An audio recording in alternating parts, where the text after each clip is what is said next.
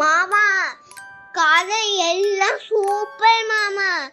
ஏ ஒரு நாள் அனுப்பலன்னு இன்னொரு நாள் டூ கதை அனுப்பணும்.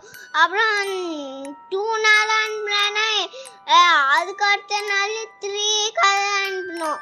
நான் டெய்லியும் கேட்குறேன். எல்லா கதையும் கேட்டுட்டேன். தூங்கி போயிடுறேன். ஆனால் நீங்கள் டெய்லியும் கதை அனுப்பணும். இல்லை நான் கோச்சுருவேன் கதை நேரம். அன்பா செல்வமா வெற்றியா? எது சிறந்தது? ஒரு ஊர்ல குமரன் அப்படிங்கிற பையன் தன்னோட தாய் தந்தையோட வசிச்சுண்டு வந்தானா?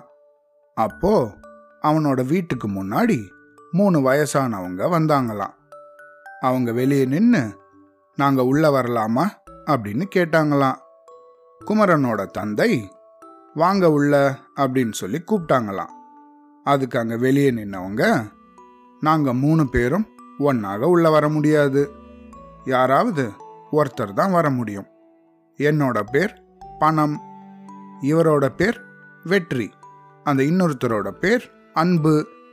எங்கள் மூணு பேரில் ஒருத்தர் தான் உங்களோட வீட்டுக்குள்ளே வர முடியும். எங்கள் மூணு பேரில் உங்களுக்கு யார் வேணுமோ அவங்கள கூப்பிடுங்க அப்படின்னு அந்த பணம் அப்படிங்கிறவர் சொன்னாராம். குமரனோட தந்தை வெற்றி அழைக்கலாம். நம்ம எந்த வேலை செஞ்சாலும் அதில் வெற்றி அடையலாம் அப்படின்னு சொன்னாராம். ஆனால் குமரனோ அப்பா நம்ம பணத்தையே உள்ள கூப்பிடலாம். நம்ம கிட்ட பணம் சேர்ந்துட்டா எல்லாத்தையும் வெற்றி உட்பட எல்லாத்தையும் நம்ம வாங்கலாம் அப்படின்னு சொன்னானா ஆனா குமரனோட அம்மாவோ வேண்டாம் வேண்டாம். நம்ம அன்பையே அழைக்கலாம். அன்பு தான் முக்கியம் அப்படின்னு சொன்னாங்களாம். அதுக்கப்புறமா குமரன் அவனோட தாய் தந்தை இவங்க எல்லாருமா சேர்ந்து அன்பு மட்டும் உள்ள வரட்டும் அப்படின்னு சொன்னாங்களாம். உடனே அன்பு அப்படிங்கிற ஒரு உள்ள வர அவரை பின்தொடர்ந்து வெற்றியும் பணமும் கூட அவங்க கூடவே உள்ள வந்துதான். உடனே குமரனோட அம்மா அன்பை மட்டும் தானே நாங்கள் உள்ள வர சொல்லி கூப்பிட்டோம் அப்படின்னு கேட்டாங்களாம்.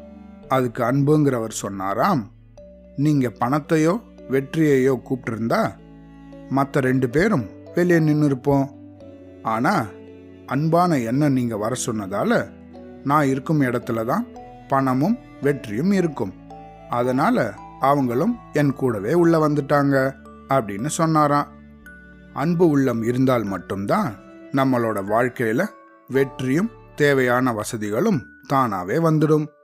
அன்பே சிவம் அன்பே முக்கியம்.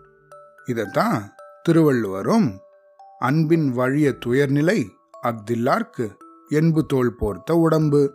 அதாவது அன்பு நெஞ்சத்தின் வழியே இயங்குவதுதான் உயிருள்ள உடலாகும். இல்லைன்னா அது வெறும எலும்பு தோல் போத்துன வெறும் உடம்பு தான் சுருக்கமா சொன்னா அன்பு மனம் கொண்டவர்களே மனிதர்களாவர் அப்படின்னு சொல்லியிருக்கார். சரியா? அவ்வளோதான்